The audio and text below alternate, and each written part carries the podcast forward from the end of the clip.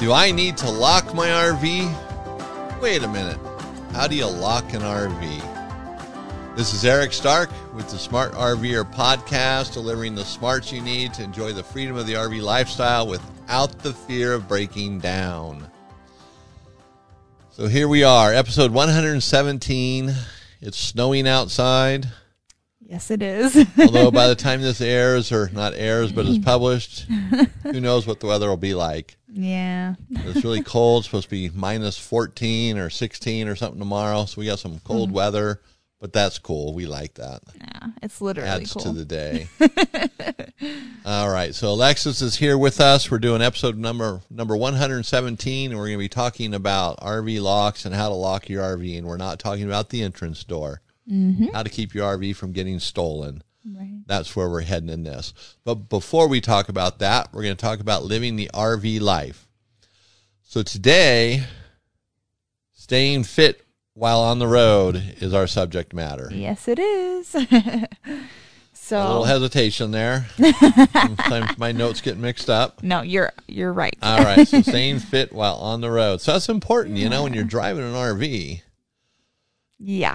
You know, just driving somewhere makes you sluggish. I know. You can get very sedentary when you're driving on the road, living that lifestyle. So then you get to where you're going and maybe set out the comfy chair and let's just chill for the next 5 days. So we don't want to do that. So Alexis, how can we stay fit on the road? Well, like you were saying, when you're RVing, you're kind of in that vacation mode, and nobody wants to exercise when they're on vacation, but actually can be really good for you. It can help you keep that stamina going so that you can continue traveling, which is what you want to do, obviously, if you're RVing. One great way to stay fit is to get out and explore. Wherever you're going, just take a walk, take a hike. I'm sure where you're going is beautiful, you know, park your RV. Get out there and walk, take a trail, go with each other if you're traveling with your family, enjoy the scenery. It's a good way to do that. Right. So, you know, staying fit while on the road maybe not be the really what we mean. Stay active. Stay active. That's right. I started thinking about that because you might not be fit to begin with. You know, if you're not exercising at home, right? True.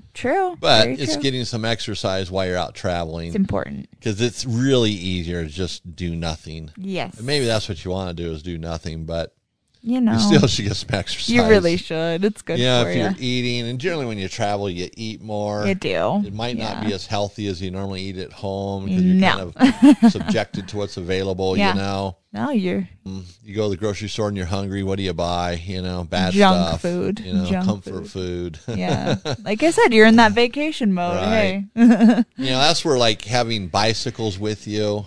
You know, they don't have to be Quiet Cat e-bikes bought from us, but they can be just bicycles. You know, if you just ride a mile or two each day, that's still a pretty nice feat. You know, you cover some ground, got some exercise. Right. And go ahead. If you're into it more, like you said, if you're just wanting to stay active, that's great. If you're into really staying fit, maybe you need to find a park near amenities that have gyms. Some of them do. Yeah. Or swimming pools, you know.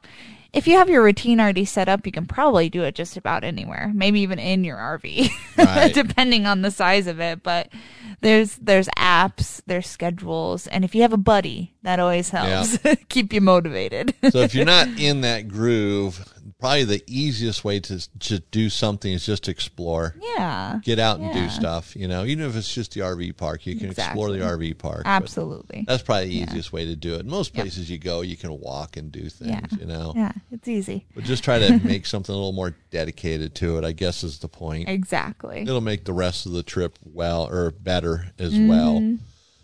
So that's a good tip. You know, we do want to stay active, in shape at some level. Yep. Whether we're RVing or just chilling out, we still need to do something. Keep going. So now that takes us to staying on the road, and we're going to talk about locking your RV. Do you need a lock for your RV? Well, if you don't want it to get stolen, you probably do. The real thing is here, RVs have locks on the doors, and we all know that, and locking your door is one step to keeping someone from breaking into your RV, but we don't want them to drive off with your RV. So why even tempt a thief? Make it clear that your RV is going to be a headache to steal, if it's even going to be possible. I mean, the true criminal, if he wants your RV, it almost isn't going to matter what you do. He's going to get that thing. I was just talking to someone the other day, you know, about locking up your tires in a car. You know, you buy some new wheels and you got nice tires and wheels. If someone really wants them, they're not going to take the tires and wheels. They're just going to take the whole vehicle. That's how it works. Okay. It's easier to steal a car than it is to steal four wheels. When it comes to your trailer, though, you want to discourage people from stealing it. So, you know, when we talk about locking an RV, someone might say, like when they come into the store, hey, I need a lock for my trailer. Mm. Then, you know, the question is, you know, maybe in my mind, is that your door lock, compartment door lock, trailer, you know, blah, blah, blah lock. What lock do you mean? Mm-hmm. See, it's a very vague thing, but what they mean is they need a lock to lock their trailer so no one can drive off with it or steal it. And generally that boils down to a coupler lock, especially in our area because so many people have travel trailers here. You know, there's hardly any motorhomes, some fifth wheels, but it's mostly travel trailers.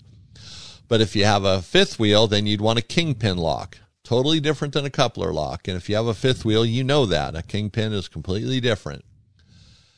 And kingpins are pretty much just one size. The style might vary a little bit, you know, on your the box and all that. But the pin itself is just one size. So pretty easy to lock up. You got, you know, one lock. Sometimes there's different varieties of it, different spins on it, but it's the same thing. Mm-hmm. So when you look at a trailer lock, though, in fact, I'll hold up a kingpin lock. You can't even really tell because it's in the pack and it's just round, has a cylinder on the end. And the pin goes in there and locks it onto the kingpin. Awesome. Very simple. And there's some different flavors of that, like I said. But trailer or couplers have different options for locking them, much different than a fifth wheel trailer. So couplers, you know, they have different size latches on that you flip up to release it so you can get it off the ball and put it on the ball and lock it. So you have some variation there. Different size couplers. You have inch and 7/8, 2-inch, 2 5/16. Most travel trailers are going to be 2 5/16. Utility trailers are going to be, most of them, 2 inches, and your little smaller trailers, inch and 7/8. You still don't want it to get stolen. Inch and 7/8 can be a utility trailer of some kind, you know, small. And they have different flavors for that because obviously there's different coupler locks. So before you even go and buy one, you have to know what size ball you have so you can get the right lock. And depending on what kind of lock you want, you're going to have maybe some other measurements or buy something a little more universal. Like if you have a coupler where it has a little lever you flip up, sometimes that lever might be an inch wide, sometimes a half an inch wide. You know, I'm approximate numbers here. So you need to know that. And you can't just go tell the guy at the RV store you have such and such RV and expect him to know. You have to go with a little bit of information to help do that. The ones I have here, there's a couple different styles. Now these are kits, but you can see this one here. And if you're watching or listening, you know, it's a coupler lock that's about 2.5 inches wide. So it'll fit on any coupler, which that works, you know, little extras hanging off isn't going to make a big difference. Then there's a narrower one that's about 1 inch wide. So you have 1 inch of area that's going to slide through the latch. Okay. So it just depends on your coupler. And most RV stores are going to have these. Even some automotive stores will have them. It's not a, you know, real tricky thing to do. And I recommend if you're going to lock your coupler, you lock your hitch and get keys that are the same. Get a set. So you have one less key. Two locks can generally mean two keys. You don't want that. You just want one key for both locks. Right. Then always keep a spare in your tow vehicle. Yeah. Someplace where you know it's at. Because if you lose your keys, you want to make sure you can unlock your trailer. Yeah. That can be a nightmare. All right. So then the locks are, you know, basically it boils down to storage for storing your RV or for towing your RV. And it gets real simple with a fifth wheel because it's going to be for storage. You know, you're not going to tow your fifth wheel trailer with a kingpin lock on it. It's impossible. Right. Not going to happen. You know, there's not a lot of ways to lock a fifth wheel trailer to your truck. And generally fifth wheel trailers don't get stolen because they are attached to the truck. And you'd have to move the truck first. So if someone wants the trailer, they're probably not going to steal the truck and the trailer. Yeah. Yeah. You know, or get the truck unhooked from the trailer. I mean, a real good thief would just steal it all, you know, make it easier. But that doesn't happen very often. The bottom line is, if you lock something up and someone really wants it, they're going to get it. You know, it's going to happen. And the same is true with some of the locks you can buy. You know, some of these locks are very cheap quality. There's a guy on YouTube, the Lockpick Lawyer or something like that, and he shows you how to break into every kind of lock there is. And it's amazing how easy some of these locks are to pick or to open. Even when the company sent him new ones saying, no, this one's been fixed, he still got into it in like 2 seconds. Wow. Now, this is what this guy does, you know? So he understands it. He's deep understanding of how to pick a lock. Most people don't have that understanding. Your typical thief doesn't either. Yeah. You know, they're more blunt force than they are technical. Mm-hmm.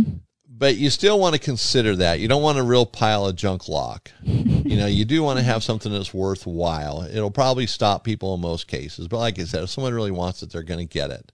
And another thing that is not so obvious in stores sometimes are wheel locks that go around the wheel. It kind of clamps on the tire and wheel, so you couldn't drive away with it. Mm-hmm. You know, but someone could take the wheel off and put on their own, or just leave it off possibly if you have a tandem axle trailer and drive away with it.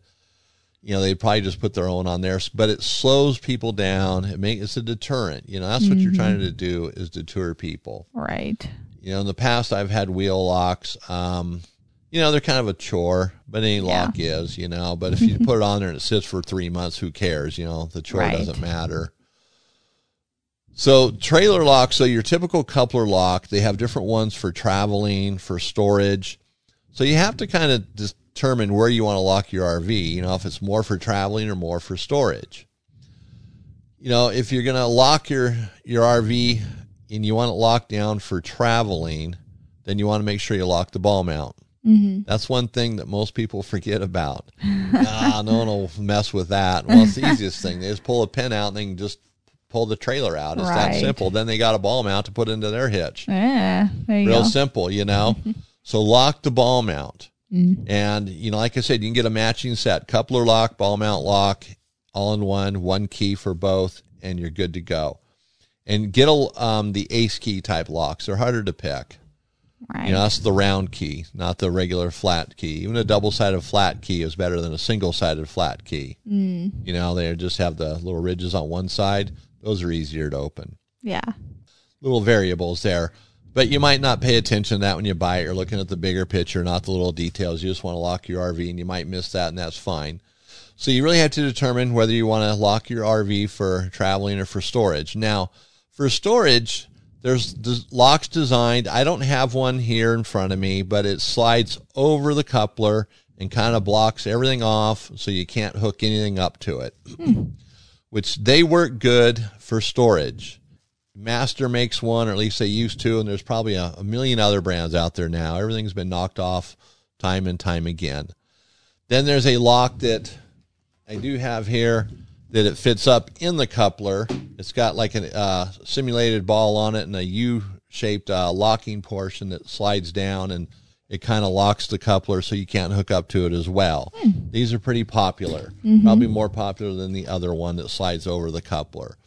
And then, of course, you know, some trailers, like if you buy a utility trailer, a dump trailer, their ball or their coupler system, sometimes they have locks specifically made for it. So that's another variable. We're talking about travel trailers here. Mm-hmm. Now, another thing for RVs for storage could be the same locks you use for traveling, for the coupler, you know, the latch on it and the ball mount lock, you know, the latch lock you could use. But you could also use a padlock. On most trailers, you can get a padlock with a long shaft on it or long shank that'll go through the lever you lift up and down, and you can just lock that.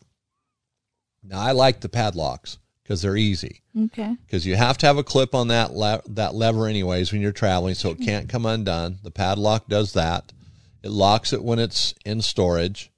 A good lock, you know, they're not going to mess with. It's harder to pick. Yeah. Someone might cut it with bolt cutters, you know, but that could happen with anything. Sure.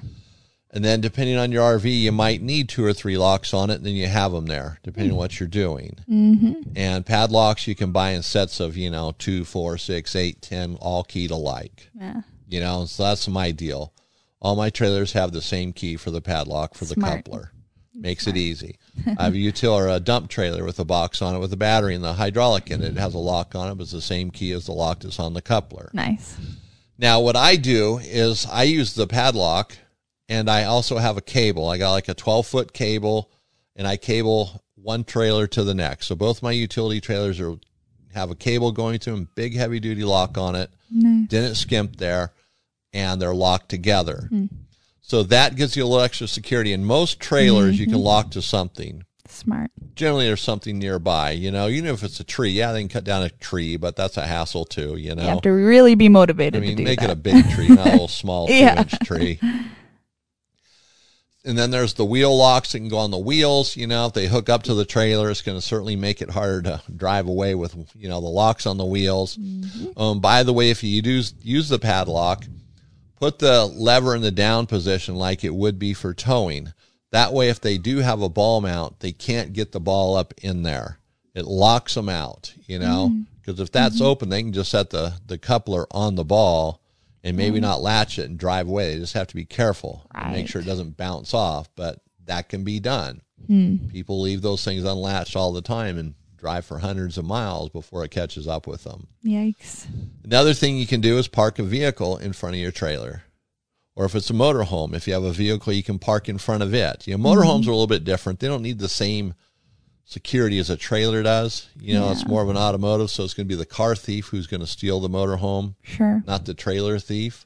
But parking a vehicle in front of it makes it harder. Mm-hmm. I wouldn't put a cable on a motorhome and cable it to something, because if you forget it's there or someone steals it and they don't know it's there, that could get really ugly. That could be really bad. So don't cable your motorhome to anything, just your trailer. But even that, you got to remember it's cabled to something. Uh-huh. So make it obvious. I always leave the lock in a certain spot, so no matter what, I'm going to undo it. Mm-hmm. Parking a vehicle in front of it, that's pretty safe. Like my 2 utility trailers, I parked my truck in front of one of them, and you wouldn't be able to get the other one out without moving the truck. Smart. So that makes it easy, and I got the cable on it and the padlock. I don't want them to get stolen.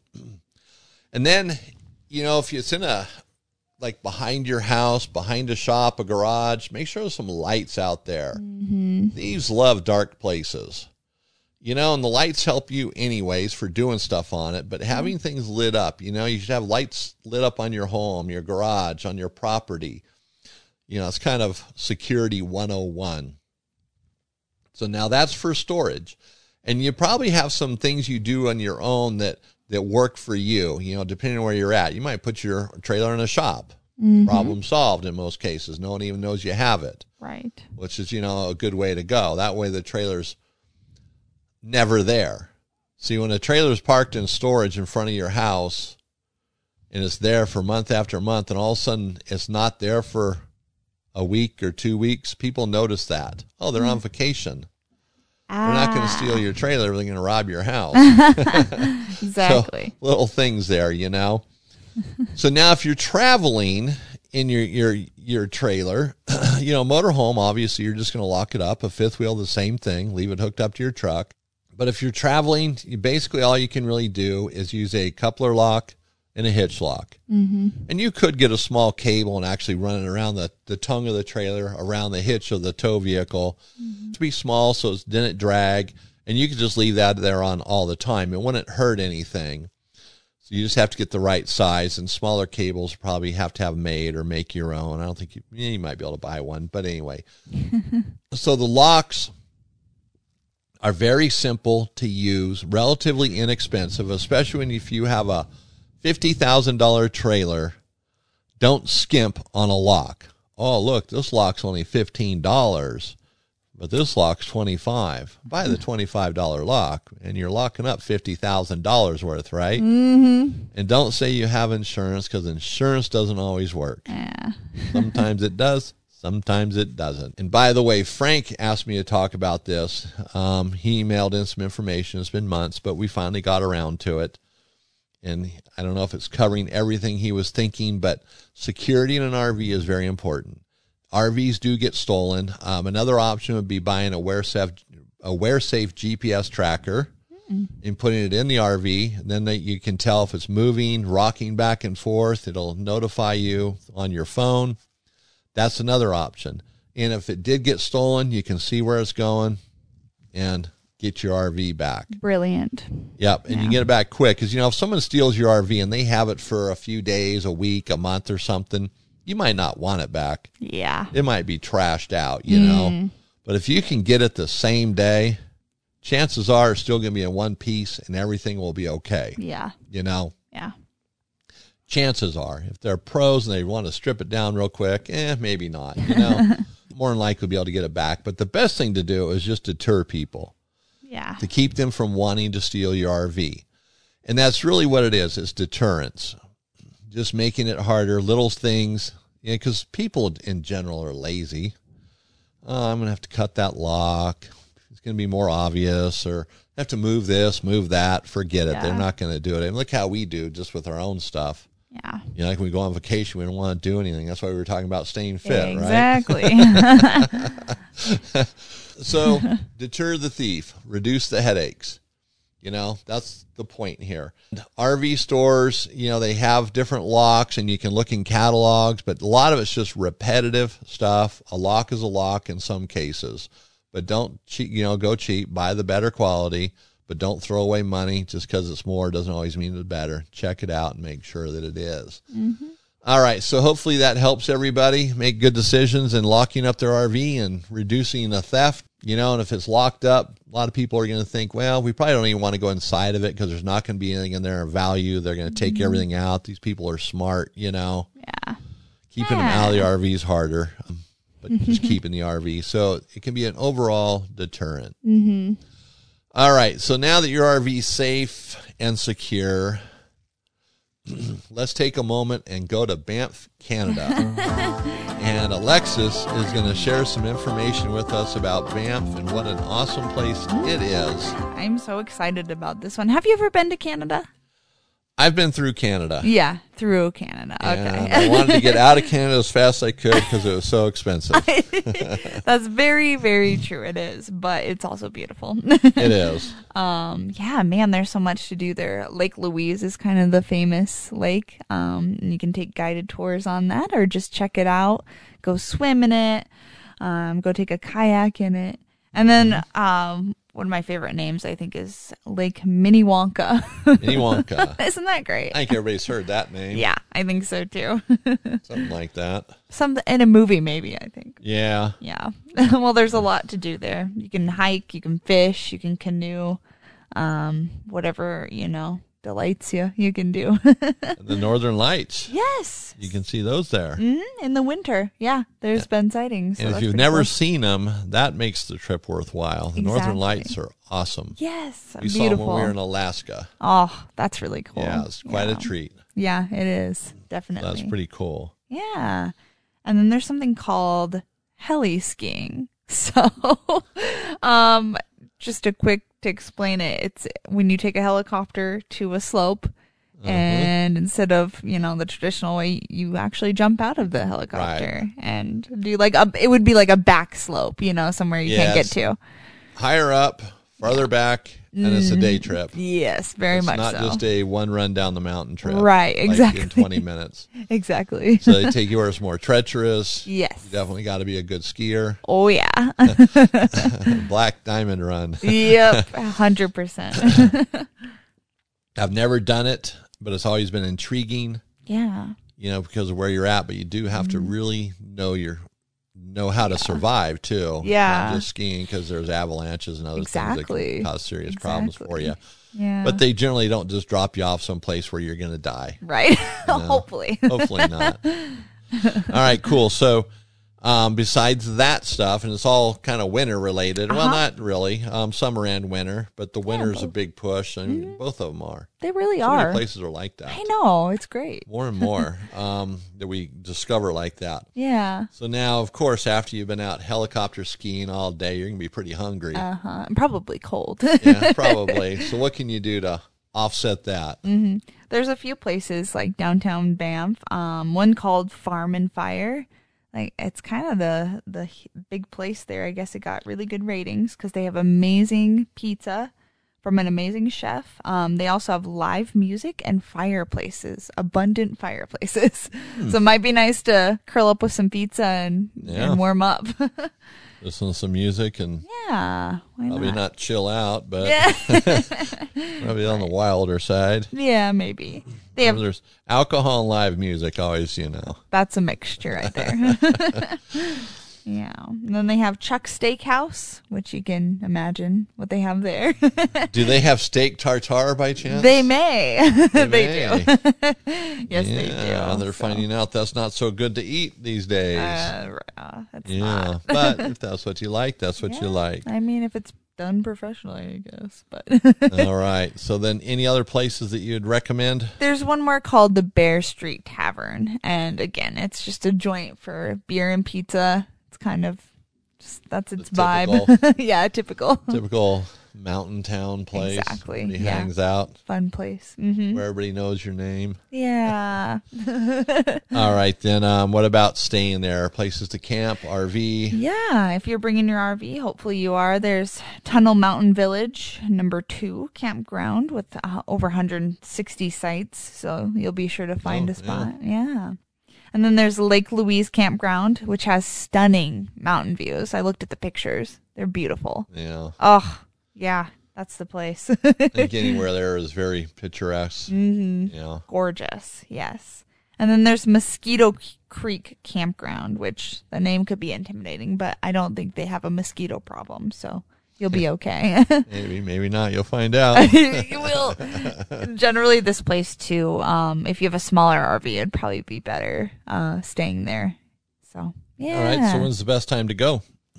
I actually put this down just in case. I mean, like we talked about, you can go any time of the year, but you might want to check the Canadian travel advisories because I know sometimes the border might not be open. I think it is probably now for most people, but sometimes they do weird things. Like that might be harder to get to, especially if you're driving from here or from the States, you know. Exactly. You fly into somewhere, rent a car, can still be difficult. Yep. You have to be aware of the road because there's mountain roads and stuff like that. So kind of the same things you do here. Yeah. Just make sure you can get there. Yeah.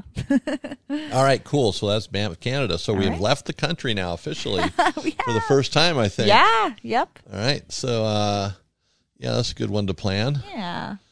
Nice trip, and Banff is very popular. Yes. Very, very popular. Mm-hmm. So it's one of those places, a go-to place. Yes. Right, cool. So now we're going to move on to RV Envy. And a few episodes back, I talked about diesel heaters for RVs in small spaces. I didn't have a whole lot of good to say about them. But I wanted to kind of go back on this, and they still have their inherent problems, because it's diesel, it's in your RV. Diesel fuel has an odor. People can be allergic to it. And sometimes they don't realize they're allergic to it. So they go out in your RV and they go with you someplace for a week or two. All of a sudden, they got all these allergic type problems, rashes or whatever. That can be an issue. And then you have to make an exhaust hole someplace in the RV to exhaust it. It has to have an exhaust. So those are some of the downsides to it. But I was thinking about a little bit more in some of the precarious situations people find them in their RVs in the wintertime, especially if they're living in their RV or the furnace fails and they're stuck without heat. Thinking one of these heaters might actually not be so bad for more of an emergency situation. You'd have to set up some sort of vent for it, which you could do. Mm. And, if your RV's older, it's easier because who cares? Yeah. But you could do something you could close off when you're not using the furnace and open it and stick the vent out when you are using it. You could do that, and you could do it pretty clean as well. Even if it went into a compartment, the compartment door was open and it went outside. Mm-hmm. You definitely want that stuff going outside. So there's ways to do that, but I was thinking because of some of the problems today, if someone's out of propane, you can't get it locally, you need some heat, you'll probably be able to get diesel fuel. I didn't look to see what kind of diesel fuel you can use in here, if it's number one, two, or both. If it's number one, you can use kerosene.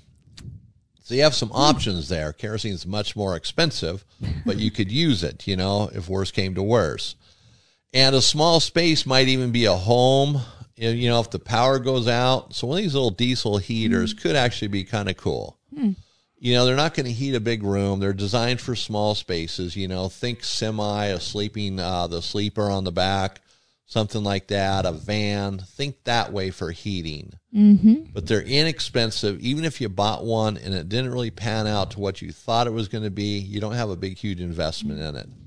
So I know I smacked them pretty good last time I talked about them, but the more I thought about it, they do have a place. You know, it might not be the perfect place, but they do have a place. So they're worth checking out, especially if you really have a need for that small space heater or an emergency situation or a backup situation. All right, so that's RV Envy. So I want to remind everybody to subscribe and share these episodes with your family and friends. If you like them, if you don't like them, we don't care. Just share them anyways. We want them to get out there. We want to help everybody we possibly can understanding more about their RV and how to maintain it. And don't forget to check out our Fast Tip Fridays on YouTube. So every other Friday, a new video comes out. And if you subscribe, you'll know when they come out anyways. That's the idea of subscribing. It's not that you get spam from us. You just get notified when a new video comes out or a new podcast. That's what makes it cool. You know it's there. You don't have to go looking. It comes to you. And that's what we like. We like stuff to come to us, right? Yeah, that's right. Perfect. So it's our concierge service to you. All right, so I want to thank everybody for listening today. We truly appreciate it. We like that you're here and learning more about your RV so you can become the Smart RVer. So this is Eric Stark with the Smart RVer podcast. It has been awesome being with you today. So if I don't see you on the road, let's connect at thesmartrver.com.